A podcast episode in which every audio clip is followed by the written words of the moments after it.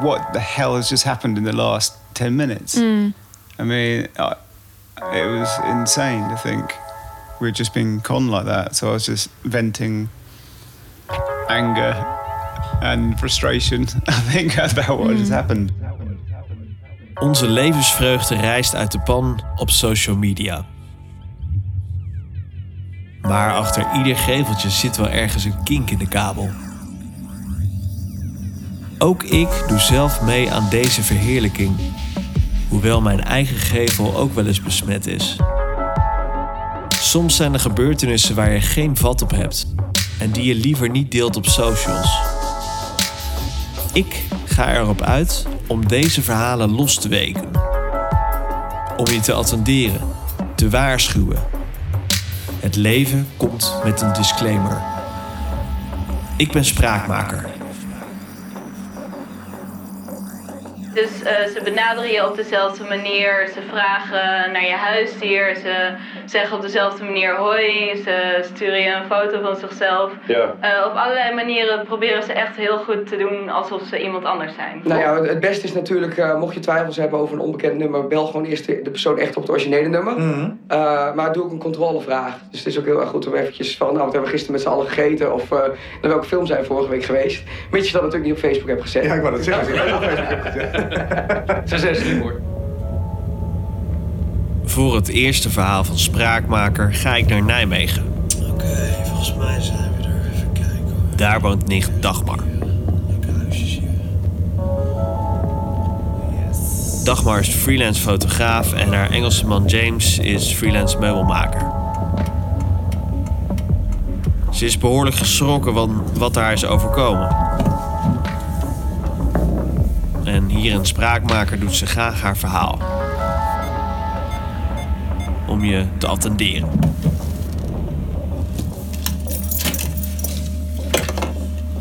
Nou, we waren eh, bij mijn schoonouders op bezoek in, eh, in Kent, in Engeland.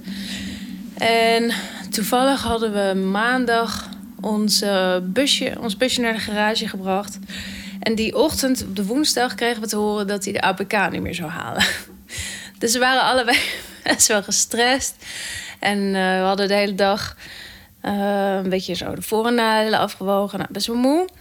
En toen besloot ik een bad te nemen. Want James' ouders hebben zo'n heerlijk groot bad met allemaal bubbels erin en zo. Dat je zo'n knopje kan drukken en met lichten en zo. Dus ah, ik ga even relaxen, ik ga even relaxen. En beneden zat James eh, met zijn ouders, ik weet niet wat, tv te kijken. En eh, net voor ik het bad instapte, hoorde ik al... Nou ja, ik geloof dat ik mijn geluid niet eens aan had staan. Ik zag dat mijn eh, telefoon knipperde.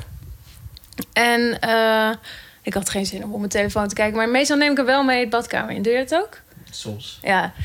Want ik denk, misschien moet ik nog even YouTube kijken of zo. Meestal doe ik dan een, een soort app aan met muziek of zo. Ja, precies. Of ik ga filmpjes kijken of Spotify, zoiets. En ehm, ik zag dus wel dat iemand al geprobeerd had om het te bereiken. Maar ik dacht, ja, nu even niet. En later keek ik toch en toen zag ik dat het mijn nichtje was, Marente, met een ander nummer. En die zei, eh, ze schreef: Hoi, Marente hier. Ik heb een telefoon in de wasmachine laten zitten. En ik zag het met een half oog en ik dacht dat ze schreef: Ik heb hem in de wc laten vallen. Een of andere manier. Ik zag zeg maar even zo op, flashen. en ik dacht: Oh, zoiets. Eh, toen kwam er nog een en nog een binnen. Zo van, ben je... ze- Ja, dus ik heb mijn, ik heb mijn telefoon in de wasmachine laten zitten. Ehm, ik heb nu een ander nummer. Je mag het andere eh, deleten. Of verwijderen. Dit is nu een nieuw nummer. Eh, en toen kwamen er meer berichtjes binnen met... Ben je thuis? Waar ben je? Zoiets. Dus toen dacht ik, oh, ik moet hem toch even erbij pakken. Dus toen pakte ik hem erbij. En toen zag ik, eh, zag ik dat berichtje. En ik dacht dus op de een of andere manier dat ze gezegd had dat het in de wc was gevallen. Dus mijn eerste eh Het zou eigenlijk ook was- typisch wel Marente ja, kunnen zijn. absoluut, ja. Maak eens een schets van Marente, onze nicht. Ja, onze nicht, Marente, Nichtje. is eh, een vrije ziel. Ja, dat vind ik mooi gezegd. Ze is een vrije ziel. Ehm, eh, jong. Marent is iemand die zich nooit schaamt. En die gewoon als achtjarige al dingen tegen mij kon zeggen als... Wat heb je nou aan? Ja. ja, dat is wel Marente, ja. Dat soort dingen. Dat is wel Het is gewoon een heel eh, uniek wezen. Dus ik... Er was geen enkel moment dat je dacht van... Of nou ja, dat... dat Oké, Nou, in het begin nog niet, nee. Want het klonk... Marente, ik zit even te denken of ik voorbeelden heb... van rare dingen die ze heeft gedaan. Ja, wel. Ze was hier met de Vierdaagse in Nijmegen... en dat was de allereerste Vierdaagse. En eigenlijk moest ze op, op zoek naar werk... Maar ze vond het zo leuk dat ze hier bleef. En toen, ging- toen, ging, ze, toen ging ze, geloof ik, rugzakken dragen voor soldaten. eh, tegen betaling van een biertje. Ja. En ze heeft niet. geen eh, soldaat-soldaat gemaakt. Maar ik in, eh, op de manier waar wij ook op communiceren normaal. Want jullie spreken elkaar wel We spreken elkaar ja, dus. regelmatig. Ja. Regelmatig. Nou, af en toe een paar weken weer niet. Maar dus mijn eerste berichtje aan haar was... Haha, heb je op je telefoon gepoept? dat, was mijn eerste berichtje aan haar. Oh, jeetje. Omdat in mijn hoofd ze dus iets zei over een toilet. En toen ik het later teruglees, stond er wasmachine. Maar dat was omdat ik geen zin had om meteen te reageren. En dus met een half oog dat berichtje zag. Ja. Nou, toen begon ze nog meer te appen en dacht ik, er is iets. Dus ik zal, ik pak mijn telefoon er even bij. Want toen dacht ik, oh, wat is er dan? We staan er als mensen ook onbekend dat als we onder druk staan of als we vermoeid zijn, dat we eigenlijk minder goed kunnen plannen en relativeren. En op dat moment krijg je natuurlijk ook. Je bent natuurlijk niet zozeer meteen bezig met het idee, oh, ik word waarschijnlijk opgelicht. Je denkt, oh jee, er is een familielid van mij. Je raakt daar wat gespannen over. Je denkt, oh jee, maar wat kan ik nou doen? Je wilt een goed familielid zijn. Ja, dan is het natuurlijk wel verleidelijk om het dan naïef te noemen. Maar zo werken we nou eenmaal als mens, dat we onder druk nu eenmaal eh, eh, geneigd zijn tot automatisch gedrag. En dat, dat maakt ook dat vaak het advies is dat hè, als je sterk onder druk staat, je moet een keuze maken, dat je even de tijd neemt hè, om eerst tot rust te komen voordat je de keuze daadwerkelijk maakt. Aldus Jelle de Jong, GZ-psycholoog in opleiding. Terug naar Dagmar. Ik weet niet waarom, maar ik heb het nummer niet meteen opgeslagen. Ik doe dat wel vaker, denk ik. Ik heb het even opgeslagen als Marenneke. Oh ja, toen probeerde ze me ook nog te bellen. Nou, ze zei dus, ben je, ben je druk? Ik ben niet thuis en zit met een klein probleem. Nou, klein probleem, dat zou ook nog wel haar... Ja, dat zou ze ook zo kunnen zeggen. En toen repliede ik op haar vraag: kan je even helpen met altijd? What's up? En toen zei ze: Jij hebt toch ING als bank? Ik zei: Yep. Dat vind ik dus ook eng. Ja, je hebt Hoe, dus hoe weten ze dat te ontfutselen dan? Ja, dat is niet heel... Dat is waar. Hoe weten ze dat ik ING heb dan? of het is een gok. Ja. Kan ook een wild guess zijn geweest.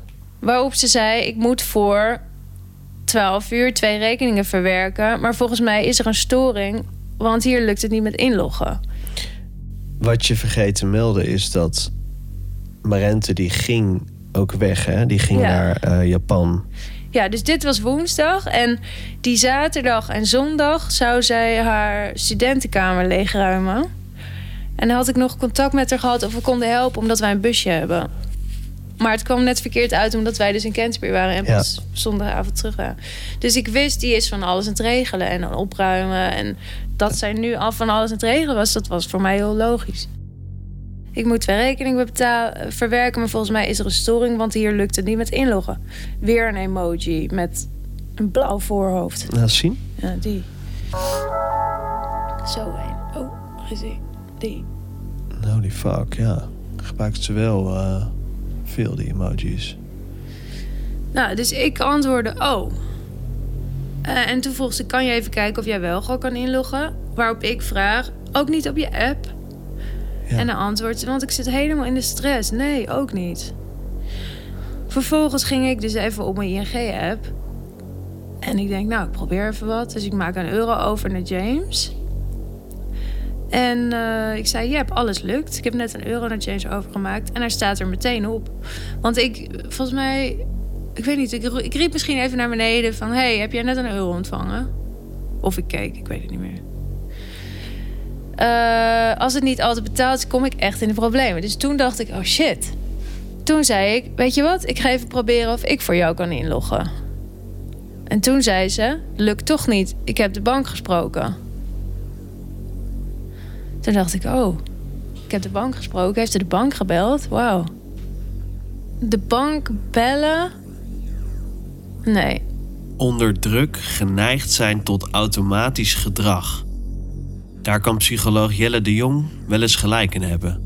Want ik zei, James heeft het geld wel op zijn rekening. Of moet het meteen aankomen? Want anders komt het niet meteen aan. Dus ik dacht, ja, als je iets meteen nu moet betalen.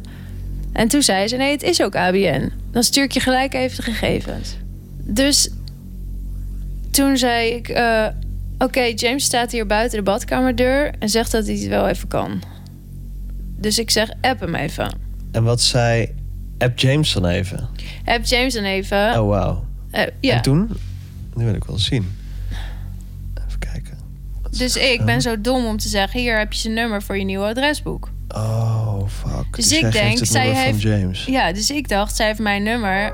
Die heeft zijn papa gevraagd of zo, weet je wel. Gewoon in, in het Ja. papieren telefoonboekje weet je nog wel wie je familieleden zijn, maar meer niet als je je telefoonboek kwijt bent. Oh, fuck. Ja. En hier gaan ze dan. En toen, dan zegt ze: kan ik hem gelijk de gegevens sturen? Nee. Dus ik zeg, yep. Oké, en toen gebeurde er dit. Want ondertussen was ik dus met James aan het praten. I basically just called, called you from the bathroom, right? Yep, you did. And I just said, it's Marenta, she needs you, she needs us. She needs us. Could you, do you mind helping out? Yeah, yeah, absolutely. So I didn't even think think twice about it, really. no, but just, you uh, made a joke. I did, yeah, because um, well, because obviously she messaged me, and then jokingly I thought uh, because it came from another number, and you said it was uh, Marenta, Yeah. um, and I just without any consideration to it not being Marenta, I said, "Is this Marenta or is this a Russian troll?" Because I obviously didn't mean that because in hindsight now it's absurd to look back at that and think oh my god i wrote that. And if anyone else, else read that it would be completely illogical that we sort of fell for it. But i only said that because i was 100% sure that it was her and But- only messing around. I now see that she wrote you in Dutch.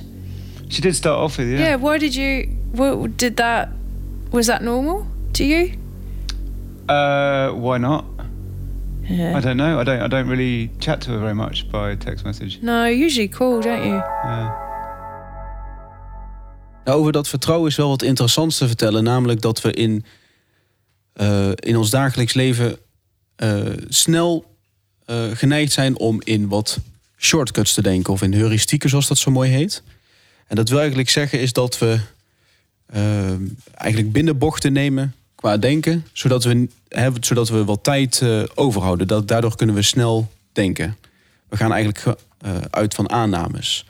En doorgaans werkt dat in ons voordeel. Dat helpt enorm. We hoeven niet alles opnieuw geheel te evalueren. We kunnen gewoon doen hè, wat we geleerd hebben. Maar soms, en dit is daar misschien wel een goed voorbeeld van, kan het ook in ons nadeel werken. En in dit geval zou je dat het autoriteitsprincipe kunnen noemen. Het autoriteitsprincipe is dat een voorbeeld daarvan is als je iemand met een uniform ziet, bijvoorbeeld een politieuniform, dat je snel geneigd bent om naar zo iemand te luisteren, zonder dat je zeker weet of het een agent is of niet. Je ziet een uniform, je gaat ervan uit dat is een agent en dat, daar ga je vanuit, daar, denk je niet kritisch over na. En ehm, ze hebben daar onderzoek naar gedaan. Een goed voorbeeld daarvan is dat ze een parkeermeter hebben afgeplakt met een, eh, met een papiertje defect erop. Dan gaat er iemand onder zitten met een tafeltje met een geel hesje aan en een portofoon en een kluisje. En die zegt, eh, de parkeerautomaat is kapot, u moet bij mij een kaartje komen kopen. En er is eigenlijk niemand die dan nog eh, de parkeerautomaat probeert, terwijl die eigenlijk wel werkt. En dat is, da- dat is daar zo'n voorbeeld van. Uh, and then I said, can you make a screenshot so she can email proof? Want dat vroeg ze aan me. Kan je een screenshot maken zodat ik kan mailen dat ik het heb betaald? Waarop ik ook nog dacht, oh ja, want als je een andere bank hebt en je moet je huur betalen, dan moet je laten zien dat je het voor middernacht hebt betaald of zo. Ik dacht dus aan, zelfs dat screenshot vond ik nog niet raar. Op dat moment dacht ik, oh nee. En ik zat hem dus achter de broek aan van, begrijp je wel dat ze echt haast heeft. Waarop eh, ik... We hadden dus op dat moment een driehoek gesprek. Waarop ik weer tegen mijn nichtje zei... Is het al gelukt? Is het al gelukt? Nou, en ehm, toen liep ik naar beneden. Nou, zat met zijn ouders voor de tv... met een half oog dus al die rekeningen over te maken. De een na de ander kwam binnen. En eh, toen zei hij van... eh, wat is dit nou weer? Ze stuurt er alweer een. Ze stuurt er alweer een. Dit moet, als dit maar wel echt mijn rente is. En toen dacht ik, ja, tuurlijk mijn rente. Maar James was in de veronderstelling... dat ik met haar had zitten bellen in bad. Maar niet appen. Nee. Dat wist hij niet. Nee, dat wist hij niet. Wat is dit allemaal? Er komt nog een rekening binnen. Ze heeft, ik heb er inmiddels al iets van vier overgemaakt. zo. Bij hem was er wantrouwen toen. Toen was er wantrouwen. En toen dacht ik... Kut. Dus ik was aan het bellen. En toen zei ik... Maren, wat is de naam die Remy je gaf Ja. toen je in de buik zat? Zo'n vraag die zij alleen zou weten. Ik bel je later. En ik zei, neem even op. Want ik wil weten of jij het bent. Nou, en toen meteen eh, Lucas, heb ik Lucas gebeld. Ik dacht, nou, fuck it, dan bel ik gewoon de vader maar. Ook al zit zij nu in de problemen of is iets aan het doen... en wil ze niet dat de ouders het weten. Dus die belde ik meteen. Ik zei meteen... Lucas, wat is er met mijn rente aan de hand? Ze heeft de telefoon eh, in de wc...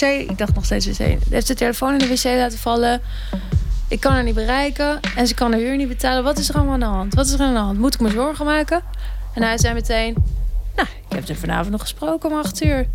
Nee hoor, die heeft echt wel genoeg geld. Ander nummer. Eh, Ik zei, oh nou, want ze vraagt net of we, of we geld willen overmaken. En toen zei hij, oh nee, dat heb je toch niet gedaan? Eh, de oplichters benaderen iemand dus zogenaamd als een eh, goede bekende of als familielid. En daarvoor hebben ze eh, een profielfoto van, van dat familielid van internet afgehaald. En ze benaderen die, het slachtoffer dus als, bijvoorbeeld als dochter. En zeggen ze, hé hey mam, hoe gaat het? Alles goed? En meestal nemen ze echt de tijd voor een gesprekje. En dan, dan opeens zeggen ze, nou, ik heb eigenlijk een probleempje. Ik heb moeite met inloggen. Kan je me even helpen? Ik moet geld overmaken. Wil jij dat even voor me doen? Ik betaal het straks terug. Als ik me meld bij Tanja Wijngaarden van de Fraude Helpdesk met de vraag of ik haar mag interviewen voor deze podcast, blijkt dat Dagmar zeker niet de enige is die is opgelicht. kun je toch heel veel eh, over mensen te weten komen via Aha. social media. Dus daar halen ze heel vaak informatie vandaan en soms is dat echt verrassend goed. Ja. Dan eh, een man vertelde me bijvoorbeeld, die werd benaderd door zijn moeder en hij zegt, nou mijn moeder is niet zo handig op WhatsApp. Ja. En ik kreeg berichtjes waar naar ieder woord een punt stond. Zeiden ja, zo zou mijn moeder ook kunnen tikken. Jeetje, dat gaat dus echt Dat, gewoon heel eh, ver. ja, ze zijn echt heel geraffineerd. Ze doen in ieder geval hun huiswerk. Yeah, I, I think very only very initially for the first few minutes was I angry at you because I, th- I th- because I think the reason was for me you'd been speaking to on the phone and it was all Ja. hundred percent genuine and then to think that somehow you'd been scammed whilst lying in the bath it just didn't make sense to me Nee. and I was uh, going yeah I just told him about your parents' bath, how it's so nice and relaxing. yeah and then you wouldn't you you didn't want to get into it into the bath again No, I didn't want to get into the bath anymore. there That bath had lost its, its, its relaxation factor. We gaan er sowieso altijd vanuit dat ongeveer 10% zich eh, meldt bij de Fraude Helpdesk. En als we dan kijken naar eh, 2016 hadden we twee meldingen. In 2017 waren het er nog geen 50. Maar vorig jaar hadden we eh, in totaal 650 meldingen. En dit jaar de eerste drie maanden al 700. Dus het is een enorme toename. En eh, het zijn niet allemaal mensen die ook echt geld zijn kwijtgeraakt. Maar ook daar zien we een grote stijging in. Want we hebben nu in 2019 de eerste maanden al bijna net zoveel slachtoffers als heel vorig jaar. Nou, toen heb ik dus meteen die foto naar vrouw de helpdesk gestuurd. En heb ik de politie weer gebeld. En ik zei, hey, de persoon die ons heeft bestolen is gewoon nu online. Eh, we zagen vorig jaar in 2018 dat eh, er 270.000 schade was gemeld. En nu is dat al 335.000 voor ongeveer hetzelfde aantal slachtoffers. Dus eh, het gemiddelde is ook behoorlijk omhoog gegaan. Van ongeveer 2000 euro per slachtoffer naar 3000 euro. Fucking hell. Fucking hell. Dus wij renden naar boven, want zijn ouders zaten daar zo heel netjes. En ik dacht, oh nee, nu schaam ik me nog meer, want ik heb nu iets gedaan. Nou, vervolgens eh, huilen. Lucas terugbellen, vertellen wat er net gebeurd was. Ik huilen, en de ouders zagen dat ik aan het huilen was. En wij vertelden een beetje zo wat er gebeurd was. Waarop zij, ja, ze zijn in de 70 ze- ze- en ze zijn Engels en ze begrepen al helemaal niet hoe je, hoe, huh? je kan toch niet op je telefoon de geld over. In Engeland hebben ze nog checks, hè? Zijn ze super behind. En eh, ze zijn in de 70, die zouden dat heel raar vinden. Die gaat toch niet gewoon eh, geld overmaken? Nee, maar we dachten dat het maar rente was. Dus toen hebben we die avond volgens mij al gezegd tegen hen... oh, de bank heeft het weer teruggestort. Omdat ik me zo schaamde. En ze weten het nog steeds niet. De schaamte overheerst bij Dagmar. Maar wat drijft zo'n idioot ertoe om zoiets te doen? Waren we ons allemaal anoniem? Ja, wat iemand er tot drijft, dat is natuurlijk wel een goede vraag. En ik denk dat er eigenlijk tal van redenen zijn die iemand die ervoor zouden kunnen zorgen dat iemand tot oplichting overgaat. Ik denk dat, dat je dat zou kunnen samenvatten tot een groep mensen die het lastig vindt om zich goed in te kunnen leven in andere mensen. En er zijn eigenlijk tal van redenen waarom iemand dat niet goed zou kunnen. Intelligentie is daar bijvoorbeeld een factor in. Dus iemand die- zich niet goed voor kan stellen dat andere mensen daar bijvoorbeeld ten nadele van zouden kunnen zijn. En alleen denkt, oh nou dan heb ik iets aan geld gewonnen. Dat is mooi meegenomen. Dat zou een reden kunnen zijn. En bij wat meer eh, hoger functionerende mensen, die daar wel toe in staat zouden zijn, zou daarin persoonlijkheidsproblematiek ook wel een rol kunnen zijn. Ehm, en dan noemen we dat wat meer antisociaal gedrag. Ja, de meeste mensen die erin trappen, ja, die zijn er natuurlijk ook helemaal niet op bedacht. Het komt niet eens je op dat het misschien wel eens niet de persoon zou kunnen zijn. Je ziet een foto, je ziet de naam. Ja, als je niet bekend bent met, met dit soort oplichting, dan komt het gewoon niet in je op. En je wil graag iemand helpen en er zit vaak ook nog een tijdsdruk achter. Dus ja, mensen gaan, eh, gaan toch zo over om, eh, om te betalen. Ehm, nou, en toen eh, eh, lag ik boven op bed. We lagen allebei echt mega bonkend hard. Fuck, fuck. Hoeveel geld is het totaal? Nou, toen keken we naar alle rekeningen. Hoeveel was het totaal? Ja, het was 1800. Gewoon al die, die vier die dingen. Ja. En wat, wat heeft diegene gezegd van die bedragen? Wat, wat noemde, noemde Het was diegene? super random, hè? Gewoon Dus random dingen. Maar is- 381 en de ander was 400, eh, 476. En dat is echt heel random. ja, hele random nummers. En ook toen ze tegen mij zei wat het bedrag was, zei ze 361. Maar later tijdens de aangifte, toen we alle bedragen zo naast elkaar legden, bleek dat ze aan James weer een ander bedrag. Dus ik weet ook niet of diegene van tevoren al die nummertjes heeft voorbereid. En dit was naar een BV is dit gestuurd. Ja, eh, ik zal het laten zien. Hoe heet deze BV? Laat zien. Zo Mauhelder Media. So anything about the name? Didn't read it. No, you didn't I had just made it. the payment. I didn't Yeah. even. You don't. I just told Frederick. I didn't have to write. Oh, I don't even recall writing that name in. To be honest, It's just a number, is it? I think I just entered the. Is that what, what is that one? Is that the actual? Yeah, so basically it's like a company called Mauhelder Media. Yeah. I don't know what that means. See, no, no, but that I didn't have to write that. It was the name of the person. It, that came up Oh. afterwards after I made the transaction. That's what came up on the bank statement. Oh right, so, it could have been a housing just, agency um, or yeah, uh, it was just a contact name. Right. Who, assuming was the again wasn't thinking, but No. I assume would have been the uh, her rental person or whatever it was.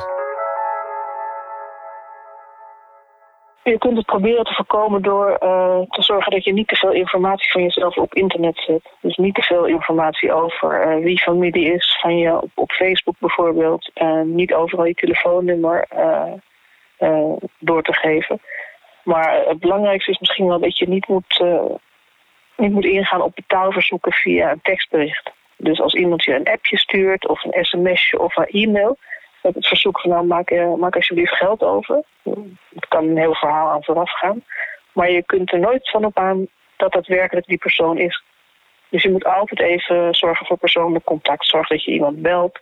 Dat je ehm, ja, iemand persoonlijk ziet, natuurlijk het liefste nog. En ehm, als het via WhatsApp gaat en iemand zegt van nou, eh, het lukt niet om te bellen, ik weet niet waarom, maar het lukt niet. Nou, als hij wel kan appen, vraag dan om even een gesproken berichtje op te sturen. Dat, dat kan wel. En dan kan je horen, dan weet je zeker of je inderdaad met je dochter of zoon te maken hebt. Ik had die man dus gebeld en toen kwam ik erachter. Hij vroeg aan mij: Ben je ook ZZP'er? Ik zei ja. Hij zegt: Zo hebben ze waarschijnlijk je. nu- Mijn, want zo hebben ze mijn nummer te pakken gekregen. Oh, wauw. Dus toen heb ik meteen. James is toen gaan googlen op mijn naam. Want ik zei: Wie kan nou mijn. mijn en het stond toen in eh, telefoongids.nl, telefoonboek.nl. Waarop ik meteen die, al die Ja. sites heb gemaild. Ik wil niet dat mijn informatie. Ik heb jullie nooit toestemming gegeven om mijn nummer hier op te zetten.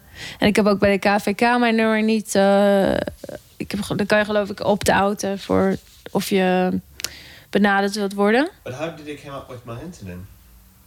Ja, dat weet ik dus Well, niet. Of het vanuit mij I'm, of I'm vanuit haar. assuming it was a Facebook connection. But I mean, I, I think because her Facebook open, they would have needed to be able to access Marenta's one and then see who she was close to in order to target that person. Nou, ik kan niet met zekerheid zeggen hoe ze hun slachtoffers uitzoeken, maar het is in ieder geval belangrijk dat ze van de slachtoffers het telefoonnummer hebben. En dat ze meer informatie hebben over familieverhoudingen, vrienden. Dus ze weten wie een dochter van wie is of wie een goede vriend van wie is. Want anders kunnen ze deze eh, soort fraude niet uitvoeren. You know, and they, it was they just had the perfect crime for us. If, Yeah, if yeah, this was luck, it was perfect because I was the in between. There was the language thing. There was Marenta who was moving out of her room, getting ready to go to Japan. There was her character. yeah. I mean, the character thing is it worked out very well. Yeah. But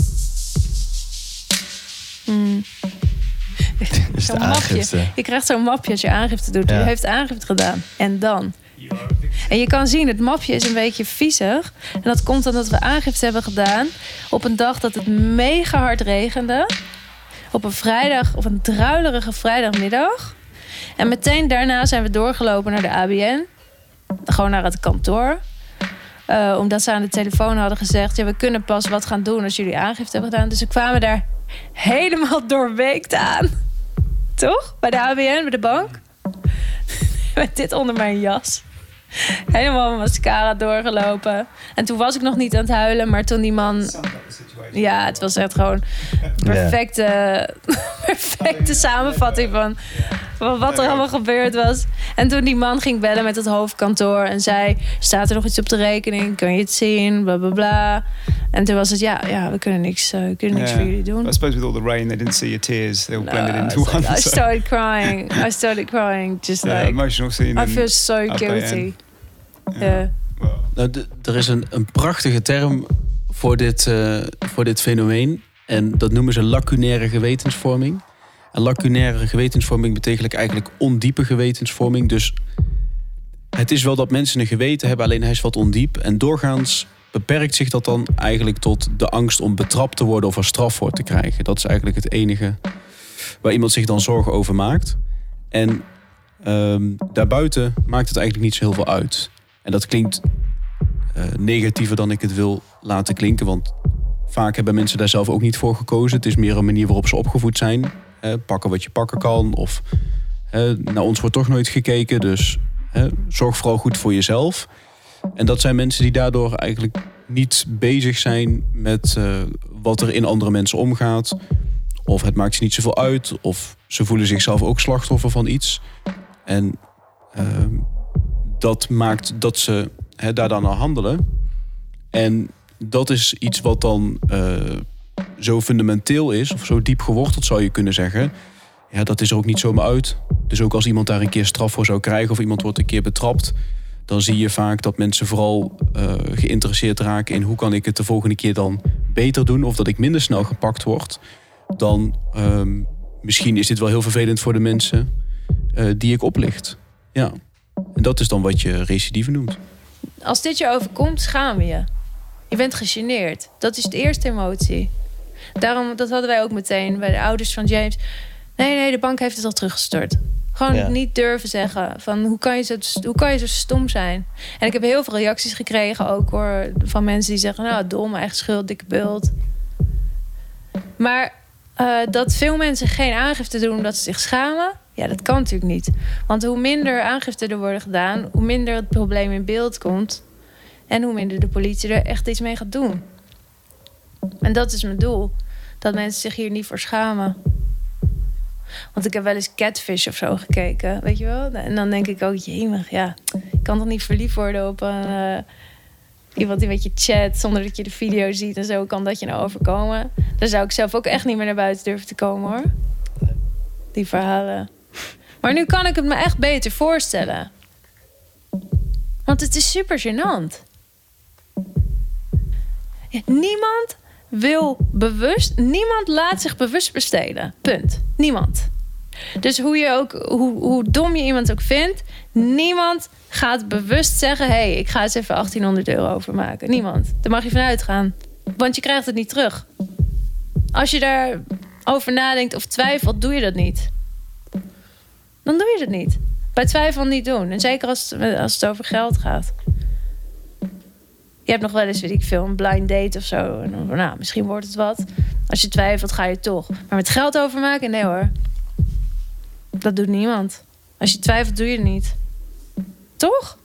Dus dan mag je er echt van uitgaan dat je niet anders wist. En dat was bij ons ook zo.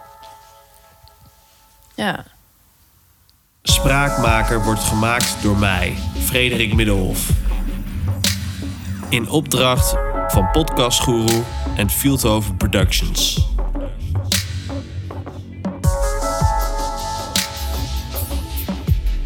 Heb je een tip voor een nieuwe spraakmakende aflevering?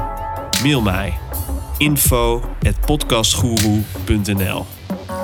Tot de volgende en abonneer.